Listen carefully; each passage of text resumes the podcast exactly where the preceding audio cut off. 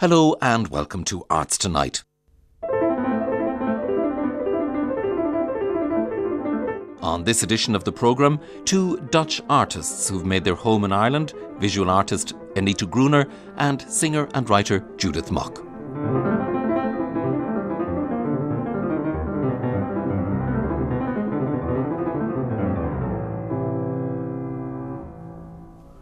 As the Dutch celebrate Koningsdag, their national holiday, Arts Tonight visited two artists from the Netherlands who shared their experience as practicing artists in this country since the 1980s, while the Irish poet Peter Sirr recalls his experience of securing accommodation in Holland as a young language teacher during an exceptionally cold winter.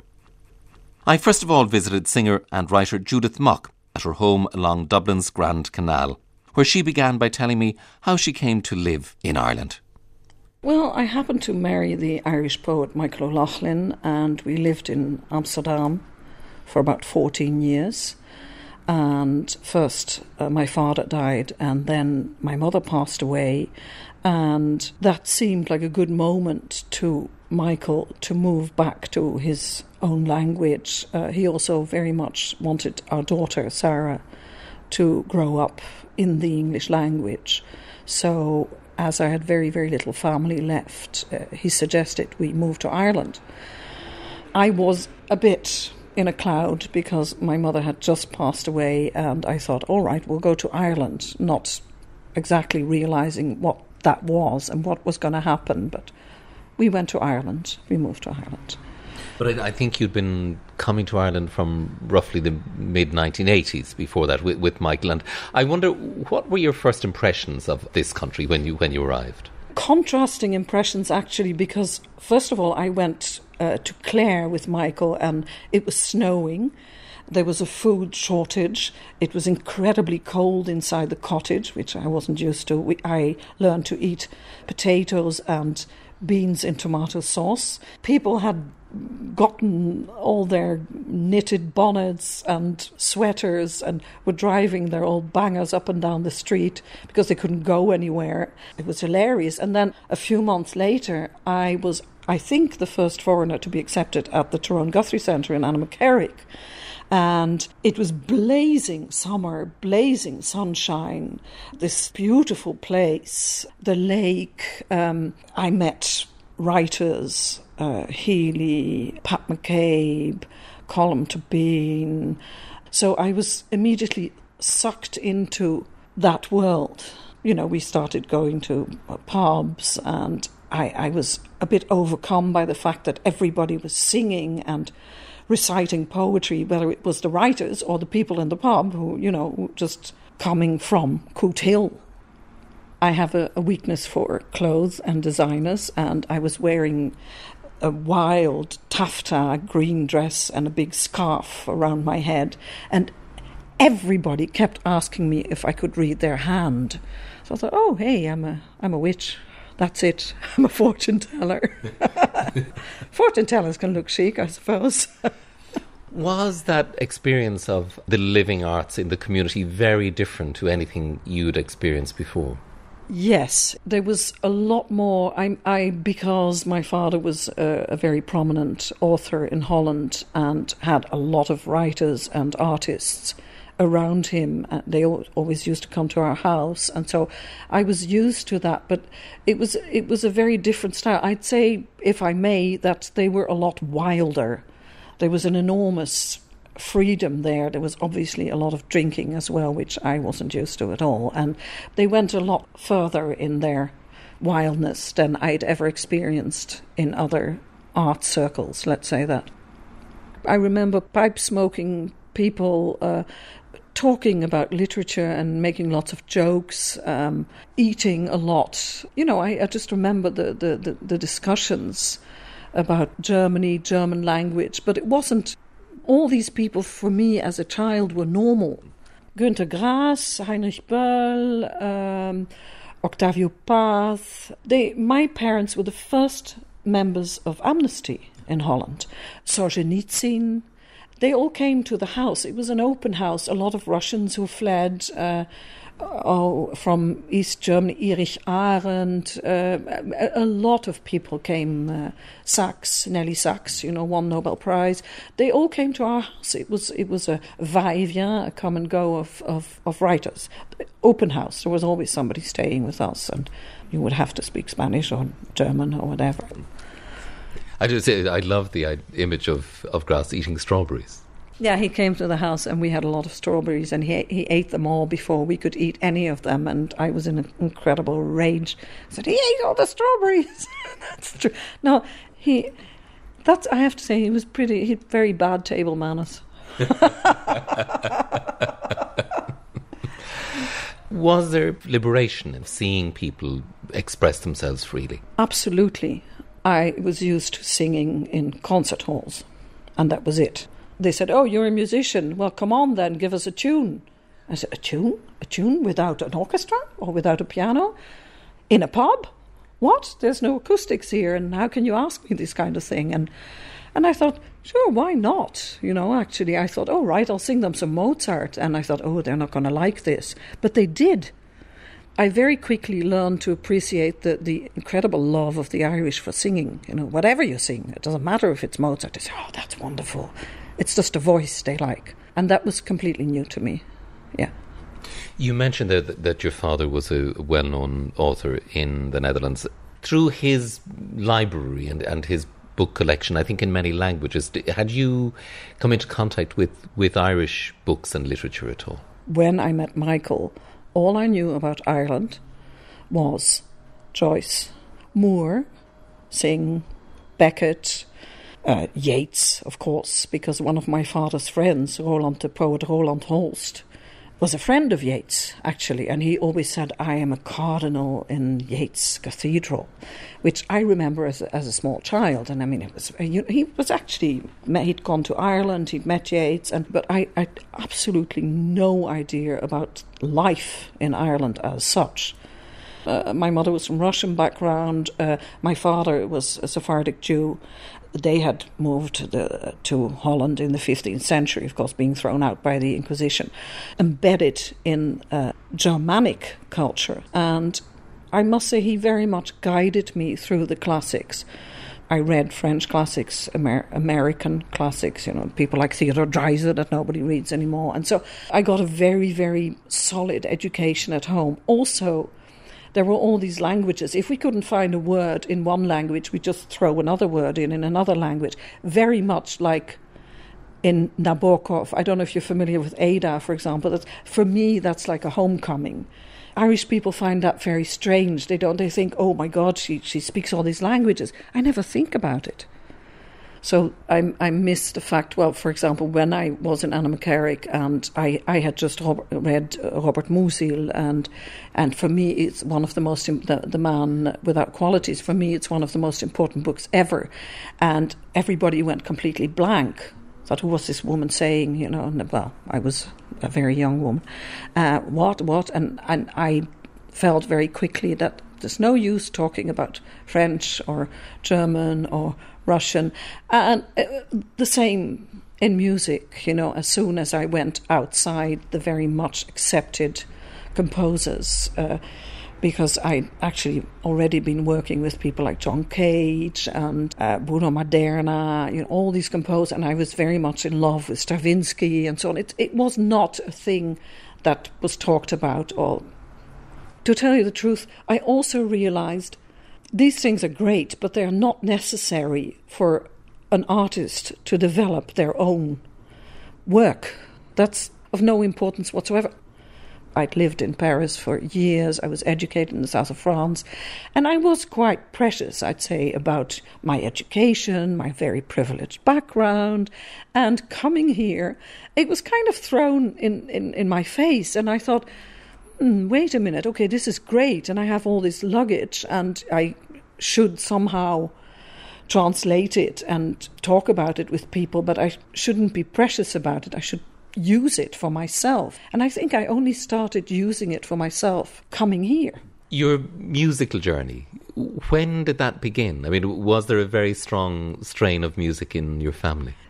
Uh, my mother was very, very musical. She had a great voice, and she actually wanted to be on stage, but that was not done in her circles. Uh, which, when I read uh, the book um, by Alex Ross about the uh, music in the 20s, Yes, the book. the fantastic.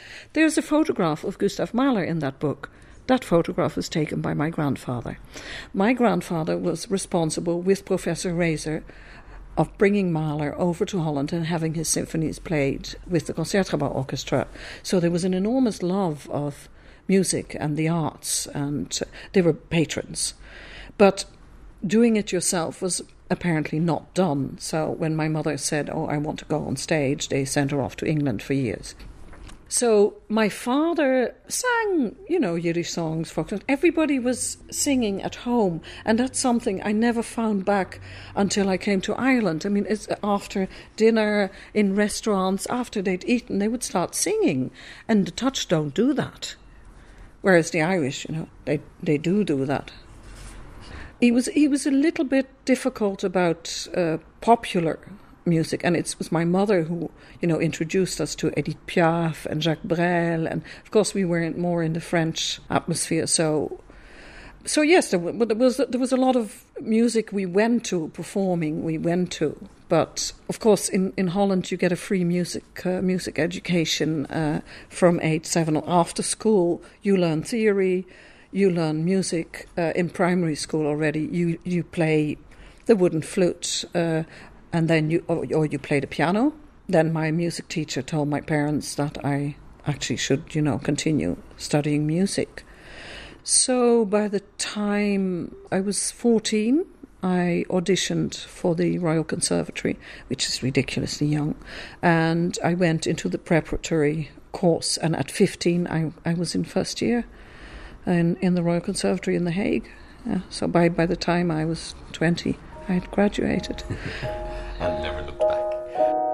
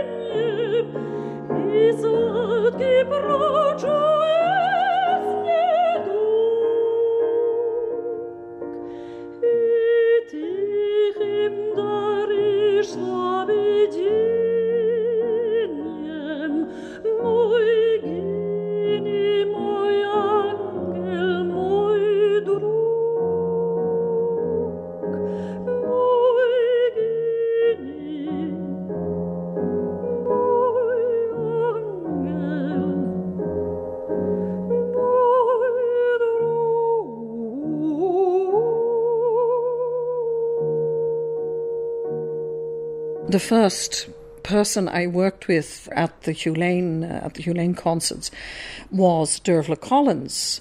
She actually became one of my very good friends, and I'm still working with her. And we played on three continents and are still playing together everywhere. I met her because the pianist who was going to work with the Argentinian mezzo soprano and me that he fell ill, and at the last moment, marvelous Dervla showed up and you know sight read everything and was really really excellent. And she really introduced me into the classical music world here. Uh, introduced me to her brother, whom I've worked with, Finghin Collins, and uh, that's why I chose that piece. And we made this Russian album, uh, which is called the R- Russian album of Russian music: Rachmaninoff, Tchaikovsky, Shostakovich, and Stravinsky. My Drug by Tchaikovsky, sung there by Judith Mok with Dervla Collins accompanying. Judith, when did you feel then that Ireland became home? Did it happen very quickly or did it did it happen over a period of years? No, it didn't happen very quickly, to tell you the truth. I didn't know a lot of people here, but I didn't have many friends. I also had to adapt to one of the things that that took me really years, which is that Dutch people are terribly direct. Now I think they're too direct, but in their, the way they formulate things, they say what they mean. I'm not saying Irish people don't say what they mean, but they have a softer, more veiled way of going about expressing what they might like or what they might mean, or which is the the Irish way of, of of talking, you know. And I had the feeling I had to translate literally what they were saying, and it well, it takes time to to translate, uh, uh, you know, people and to, to translate a language literally. It's even very different from British English, and also, I mean, English is such a vast language. Like Dutch people, you think you you think you speak English, you think you know English. I would and now I would say I I still don't know English. You know, it's so hard. Of course, I do, but so the Irish English was very different again. So it took a good five, six years before I started to understand what was going on and I- started being like that myself. I started formulating it, my wishes or what I would, what I wanted to do or what I wanted to work with or myself in such a way. So I suppose that I was starting to integrate. I suppose part of integration, inevitably, for an artist is making art. And one of the shows you developed with your husband, the poet Michael Loughlin, uh, was this Joyce show, Molly Says No. There's a poster that I'd love us to go and have a look at from that show.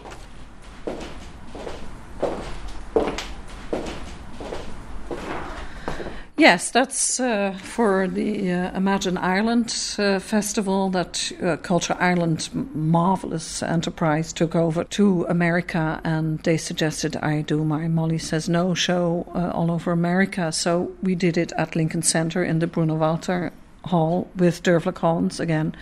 That photograph is now in in the library actually at Lincoln Center, where I am uh, portrayed as an Irish singer. Not a word about about being Dutch. I I am Irish. I have Irish nationality, and um, I think Joyce would approve. Mo- that's it. I like I always say, I am Molly. I always wanted to do a one woman show, and then I thought and thought and thought, who am I familiar with? And then I thought, well, Molly. Of course, I'm Molly. You know, she has a Sephardic parent, like I did. Lunita Laredo, apparently, a mother in Gibraltar. She's very much integrated into Dublin society, but she's still a foreigner. She's married to a Jew. Of course, that's not my case, but that's kind of my Part of the background. Mm. Yes. She's a singer. So I decided to take her out of bed. And she says, she complains, oh, if I hadn't married Bloom, I could have become a diva. And I thought, all right. So I researched a book by Zack Bowen about the musical quotes in Ulysses. And uh, I chose a repertoire for her of Mozart, Bizet, Wolf, uh, Schubert, uh, and so on, of that time that she would have sung in recital had she not been in bed and been singing a couple of Irish tunes that she hated. I, I, I am tired of these marble halls. So that's the shows. The shows about.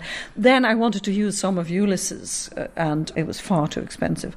So then uh, Michael suggested to write a contemporary vers- version of uh, of Molly for me, and he said we're going to call it Molly Says No. So that's how the show came about, and, and I'm singing it in Paris on the 16th of June. Have you taken it back to your other home at all, to the I've ne- Netherlands? never done it in Holland. No, I should. Yeah, that'll happen. After the years, do you miss Holland? Do you miss that that other home at all? I have moments of melancholy for fields full of tulips. you know, sitting in the train and driving past these magnificent fields full of colours, and it's it's only two or three weeks, and it's it's so beautiful. So so, so I miss that sometimes. I I'm very much a mountain person, so the flat horizon in Holland always actually threw me off. I never liked that. So I don't miss that at all. I don't miss the overpopulated uh, cities. Um, no, I don't miss it that much. No. What do you think Ireland has brought to you as an artist? You know, what has it done for you creatively? Or It's tough, very tough. I mean, you know, I don't have the the bed of friends I have uh, in in Holland or in France or in, in other places. Actually, um, you know, I would have to say it keeps me focused a lot on my work, and I hope it's been good for me. I really think that you know I've I've had to interpret myself uh, in a different way, which which I think has been good. Been liberating. Also, the language, of course. You know, I wrote five books in Dutch and then went to publish a novel in English. yes, and, and that, that novel, and you've published a collection of poems in English Yeah. as well. I, I wonder about that process of of writing in the other language, you know, of writing in English and your your novel Gale, which part of which is set in Ireland. Yeah. Uh, what was that like, entering another language through the prism of writing uh, as opposed to, to speaking the language? Sweat and tears. it's all Hati's or lyrics' fault. They rang me and they asked me, and they said, Well, you know, you speak English and so on. You, can, can you write a few pieces about silence and music? And I said, But I don't write in English. And said, Oh, come on. You know, I, the, the, This the, was for the Quiet Quarter, This was was for the Quiet Quarter. And, you know, the, I love the way the, in, in Holland nothing is possible. You know, everything has to be uh, structured and uh, well organized. Whereas in Ireland, they say, "Oh, come on, you know, you, your, your English is really good. Can can you not give it a try?" So I'm honestly up at five in the morning and sweating. Of course, I had a fantastic editor at home, so I said, "All right, I'll give it a try." So I started writing in English, and then. I wrote a lot of stuff for the Sunday Independent, actually, about my tours, about music, uh, which was training. And then I was working on a new novel, and my husband, Michael Loughlin, said, You know, I'll edit it for you, but why don't you just write it in English? And uh, I very boldly did. I thought, Well, if Conrad and Nabokov can do it, I can do it.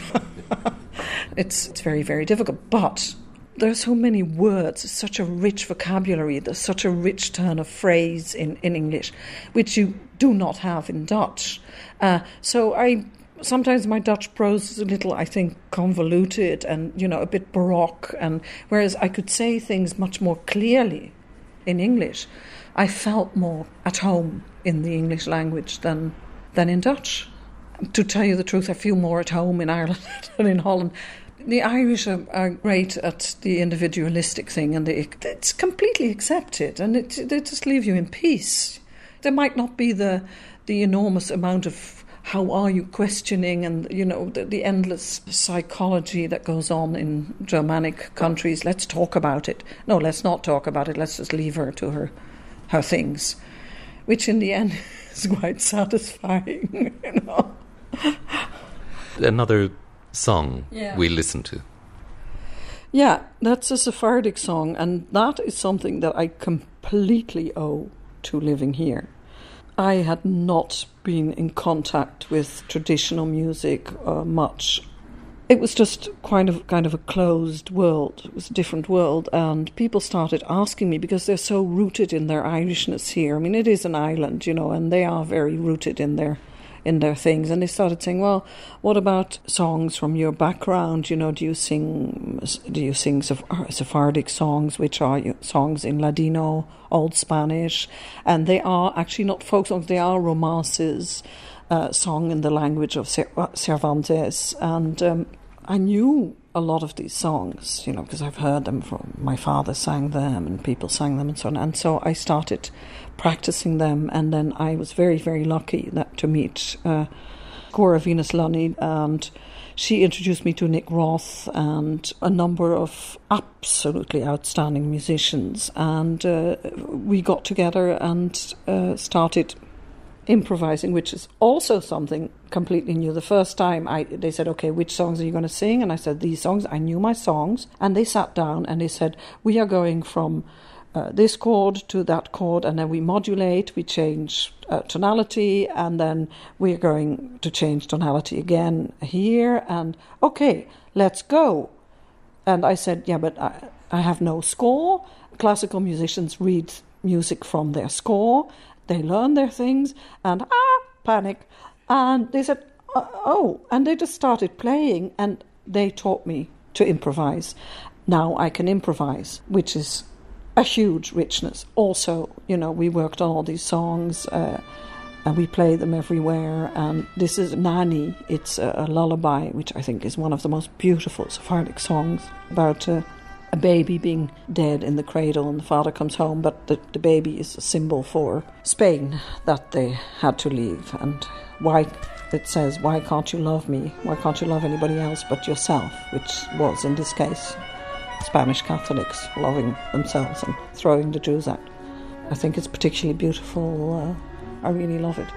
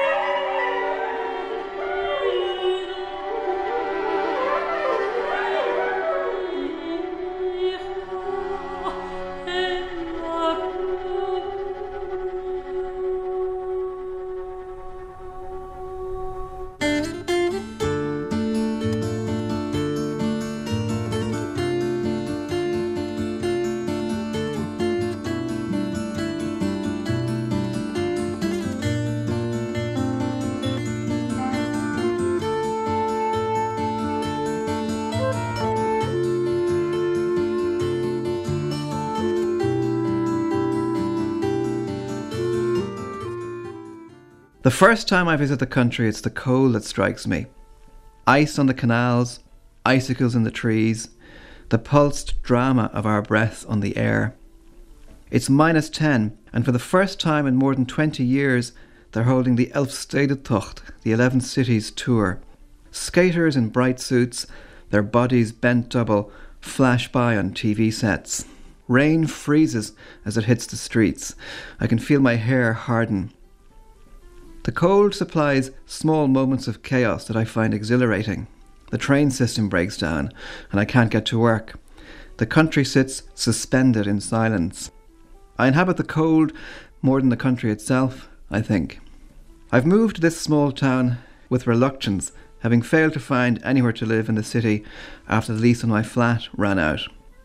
I found a job in the international section of a large Dutch school.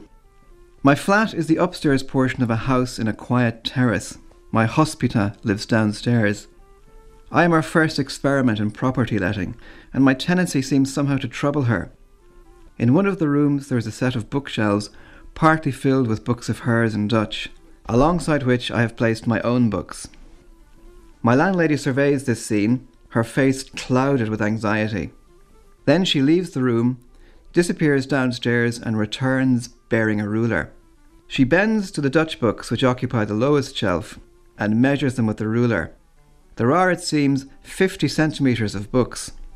Six months later, on the eve of my departure, she returns with a ruler, measures her books, and finds several centimetres unaccounted for. Waar zijn meine Bücher? I realize that my entire residency here has been a barely tolerated act of trespass. Sometimes she forgets that she's rented her upper floor to me and bolts the front door from the inside before leaving by the back door, so that when I return from my teaching I can't get in and have to while away the hours in the local library until she comes back. Today, standing in the chilly hall, she suggests a supplement to the rent to allow for the extra heat I will consume in the weeks ahead. The rent is already excessive. I will have to go. I put my clothes out on a line on the balcony, but when I go to bring them in, the doors have warped. They're stuck solid. I watch my jeans solidified through the window and think of my washing continuing its ghostly, unprofitable tenancy long after I've left. For some reason, this fills me with joy. This year again, they're holding the Elfstedentocht. The ice master has surveyed the ice and is satisfied. Nothing since 1963, and then two years in a row. The 11 cities of Friesland, Leeuwarden to Sneek, IJlst, Sloten, Stavoren, Hindelopen, Workum, Bolsward, Harlingen, Franeker, Dokkum, and back to Leeuwarden again. Things have to be right. The race is a kind of miracle, much longed for, and when it happens, there is a frenzy of excitement. There are strict regulations. The ice has to be at least 15 centimetres thick across the whole 200 kilometres. Every winter begins with a question it? Will it happen? The 1963 tour was legendary. January, minus 12 degrees. Of the 9,000 or so amateur skaters, only 69 make it to the finish line. The hospitals along the route are full of wounded skaters. Reinier Paping skates the final 100 kilometres all by himself. It takes well over 20 minutes for the runner up to finish. It has taken him 10 hours and 59 minutes.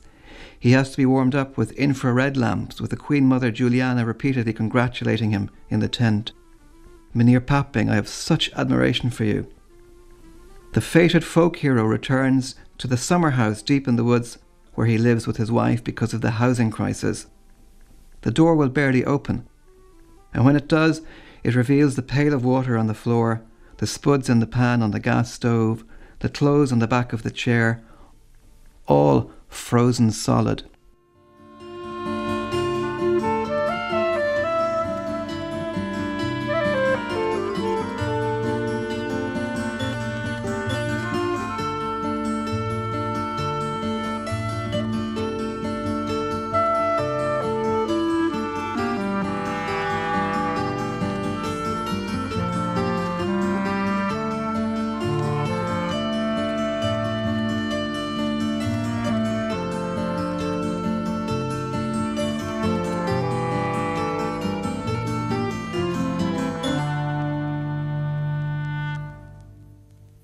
Was Irish poet Peter Sirr remembering a particularly cold Dutch winter as a young language teacher living in the Netherlands.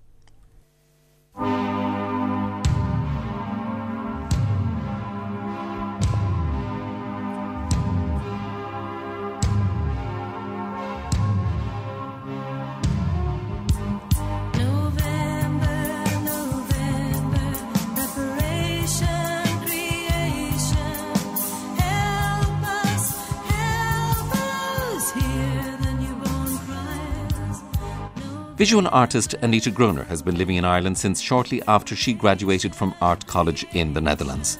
As she told me recently in her studio, music was what drew her to Ireland in the early 1980s. I came on a holiday here with, uh, had an Irish boyfriend who was a musician. It was, for me, it was the wildest place, the most remote place in Europe. And I thought, yeah, why not? We'll come here for a year. My introduction to Ireland was through Irish musicians that I met in uh, the Netherlands. Gay Woods came over with Trevor Knight and they started a band called Auto da Fé. I mean, they were wildly popular. They had come back before I came here. And so part of my possibility was to sell their merchandise of their gigs. So I uh, travelled with them and I printed their logos on uh, all kinds of stuff. So we went mad. And I remember Gay saying, do something different. I said, okay, I'll do something different. So I printed their logo on knickers and I had, I had put them out on a washing line. And so just to do something different, that was in the Rathfarnham Inn. So they, they were great uh, times and they, you know, they helped me survive. Did, did you meet Phil Lynott as well? Yeah, I had the uh, good fortune to meet him. He was a very imposing figure. Uh, and he produced uh, their album, There was a wonderful album with November, November. and- November, November, All is Yellow, Hot, Hot, Hot. November, November,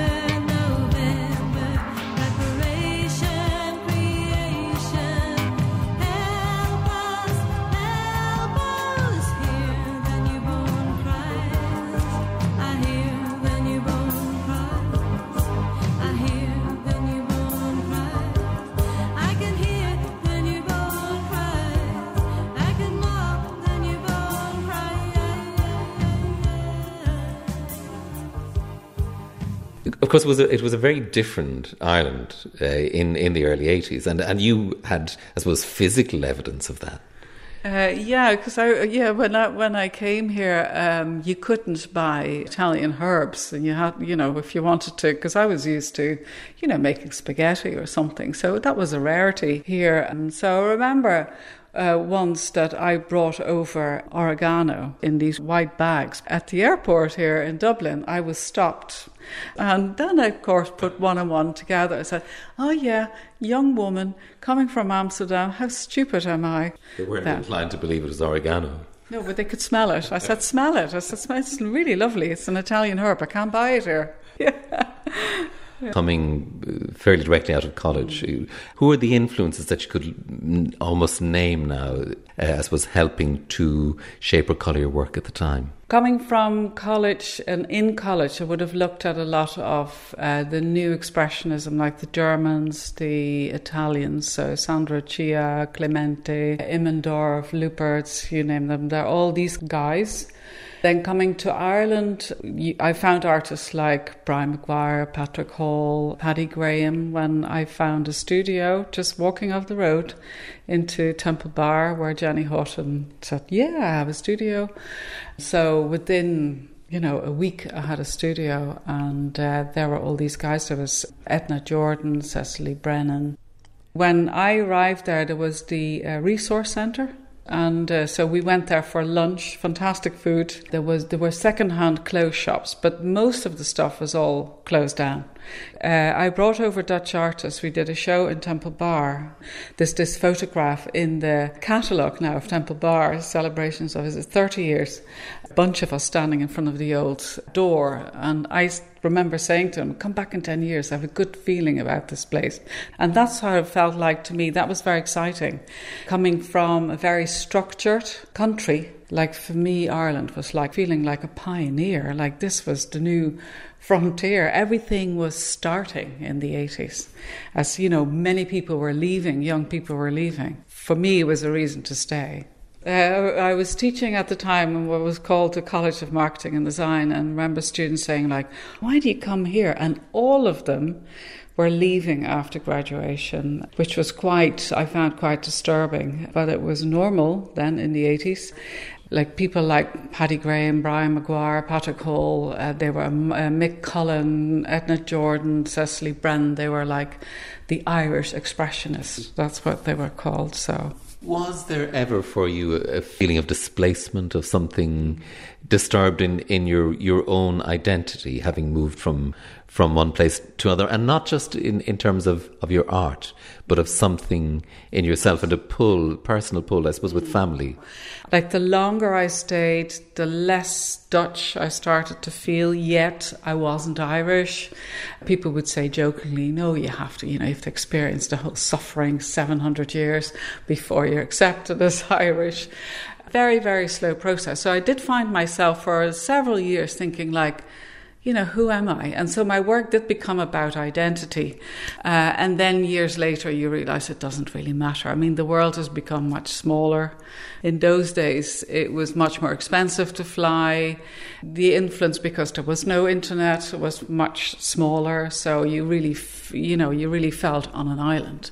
Yeah, like for years, that has been a subject matter in my work identity, displacement. First of all, it was because of a geographical displacement, but realizing that, you know, it's also a psychological displacement that everybody uh, undergoes from childhood, going from childhood into adolescence, adolescence into adulthood. Um, this uh, one here, for instance, I would start painting like on an on a blank canvas, an empty canvas, and it would kind of evolve. So I would respond to brushstrokes, etc. But the the subject matter had very much to do, and I was I suppose a resemblance with work to this Dutch uh, artist called Karel Appel. And he dealt with the Cobra movement in Holland. There's a couple of artists, and they dealt with these children's drawings.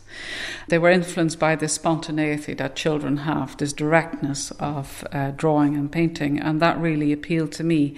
And I think in hindsight, it appealed to me that because my parents divorced when I was about 13, 14, and I remember my dad saying, You know, you're grown up at that you know at that time it suited him in hindsight i look back and i think yeah you know there was a lot that i tried to use in my own work about that so childhood was very important so hence maybe the attraction for me to look at these these artists of cobra movement uh, my mother gave me these drawings that I did as a child. She kept all of that stuff and she gave them to me in the 80s. So that's how these paintings would have come about. So they're kind of, you know, gestural.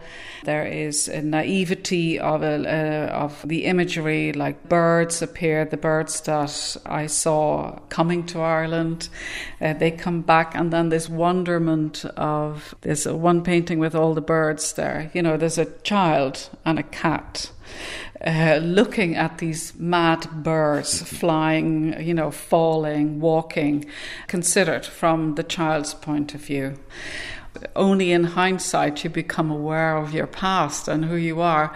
That my context was that my parents had divorced, which was a big deal. That happened in the 70s. It was, uh, you know, poo pooed in the Netherlands as much as it would have been here. So it had a huge effect on me as a young person and my brother. So consciously, unconsciously, you take that with you as a person, as an artist, and it informs you. Did your family in the Netherlands understand your being away, your choice to to make your home in another country? Did they find that difficult at all? They found it very difficult. I never forget when my mother dropped me to the airport and she was crying her eyes out thinking, would you ever see that person again? Like so many Irish people emigrated, and which was very unusual for a Dutch person to disappear out of Holland. Um, yeah, they tried for years to get me back. You know, to when I was considering, will I go back? I said, no, I'm not going back. I'm staying here.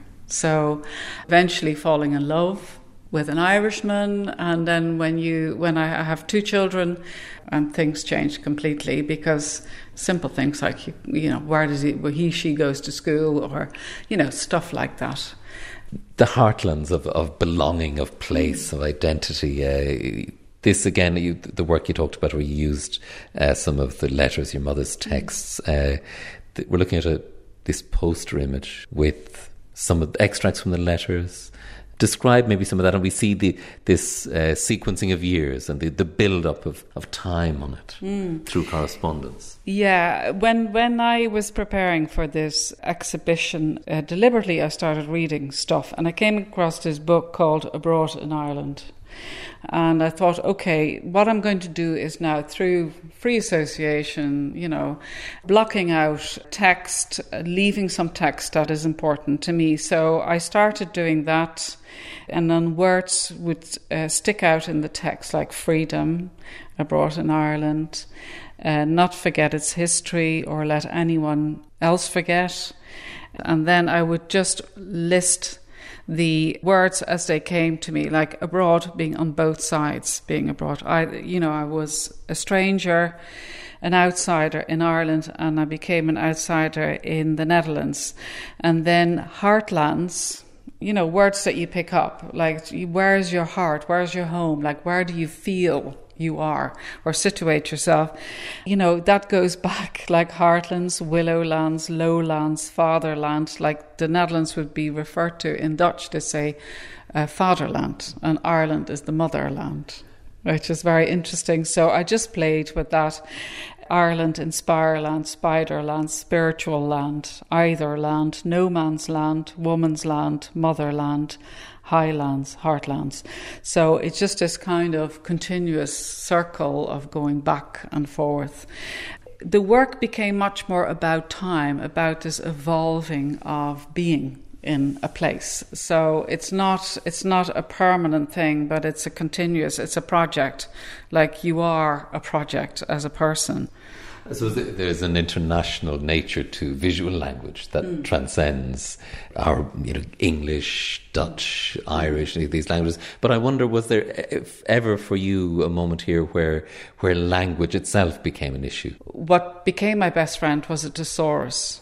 I had to learn Irish when I got uh, appointed full time in the College of Marketing and Design at the time, which is now Dublin Institute of Technology. I had to study Irish, which I did in Gaelin.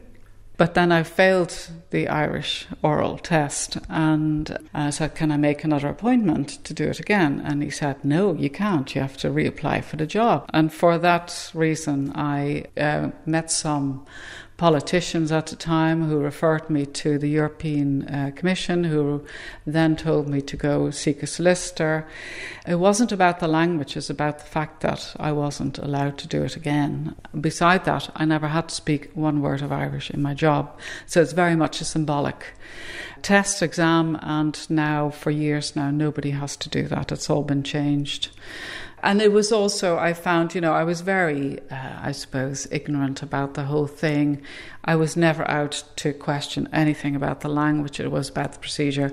And the whole thing got hijacked by the fact that it was a minority language. So, uh, but then they re advertised the job.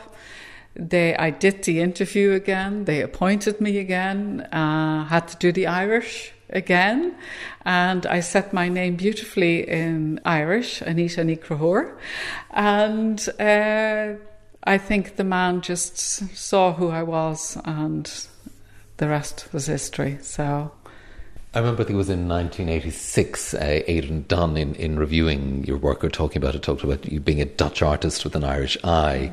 And it was only a year or two later that you were one of 10 Irish artists in an exhibition that I think went to Amsterdam, among other places. Then, was it in 2005? You were elected to Aosdána.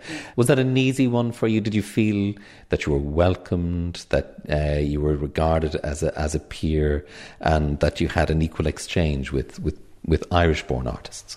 I, I don't know whether it was so obvious, but um, I mean, it was. I mean, being elected to Aosdána was certainly it was a real honour and recognition. Like before that, maybe I felt like a kind of an exotic bird or something that, you know, because there weren't that many foreign artists, and there still aren't many foreign artists in Ireland. So perhaps that, you know, for that reason, I was a rarity and I was never like remember I got a bursary in the 80s from the Arts Council which was fantastic very very helpful. And so that to me was a recognition of yeah you're just one of us like. So um, yeah all those bits um, like the Great Book of Ireland that I became part of I think I be I was part of this group of people that I was friendly with uh, Patrick Hall, uh, Brian Maguire, Patrick Graham, Cecily Brennan, Edna Jordan, Alice Maher. So Ireland is very much my home now. This is my base. I have a family here and I have an established uh, career. I have been teaching for years here in Dublin, but displacement as a, a concept, as an idea, keeps featuring in my work and it feeds into, you know, much larger issues like worldly issues. It's not localized as it was when I was much younger. Like an installation I did two years ago in the RJ called State, that is a much wider work around the idea of displacement. Tipping Point then was that that was a later 2010. Yeah, the show was actually called Gilgamesh, and um, but the book we published this book, and the book itself is kind of a project, became a project, and I used the title Tipping Point because again, it's about that balance of like you know you're tipping over to one side or not, and like forever, or you are balancing a long time of keeping uh, equilibrium between the two places in yourself as a person. But then tipping point also points to the fact, like, hey, I'm here. You know, like I, you know, I'm in Ireland and I'm based in Ireland and I'm not Irish, but I'm not Dutch either anymore, but I'm an Irish based artist. I don't think it's important to even say that you're, whether you're an Irish artist or a Dutch artist, I'm Irish based. And that says plenty. Anita, looking at, at the cuttings uh, here uh, f- over many decades, uh, one that stands out here, catches my eye, is is your your father. Uh, is it Jan Groener? Yes. Um, also a painter. He's Yes, there in a yeah. studio. What kind of work did he do? As he would jokingly, but underneath it very seriously, he would say to me, I'm doing the real art.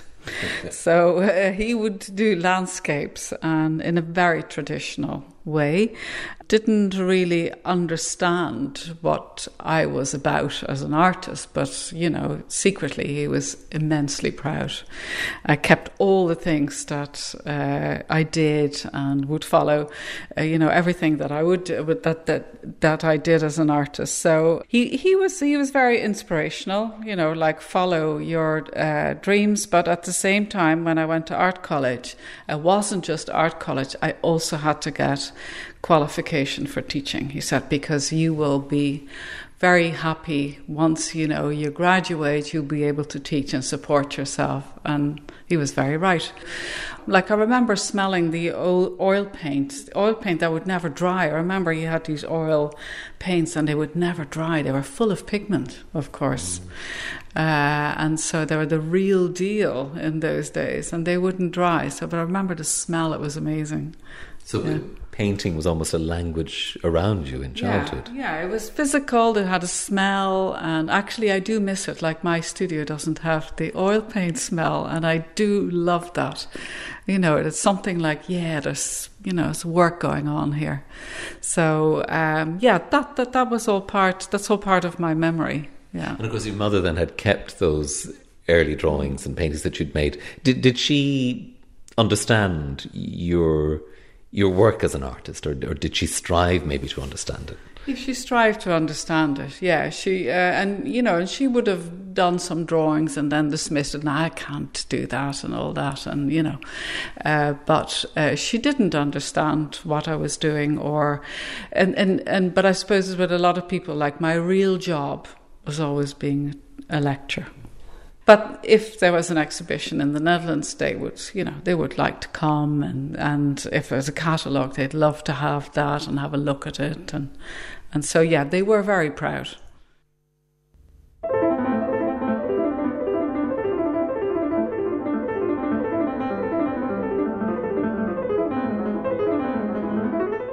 On next week's programme, as a co production between the Abbey Theatre and the Lyric Theatre in Belfast, of The Shadow of a Gunman is about to open, Arts Tonight broadcasts a programme following the staging of this production, highlighting the particular role of set, costume, lighting, and sound design. Join us then. Until then, goodbye.